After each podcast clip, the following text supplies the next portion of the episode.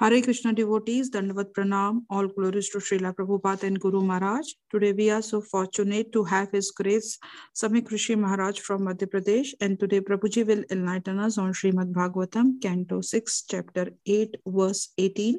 Hare Krishna Prabhuji, Dandavat Pranam, please take over the call.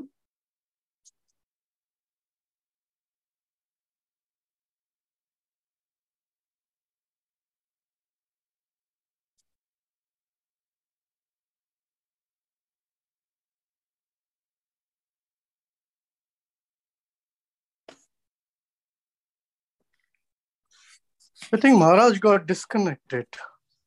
Yeah, I think so.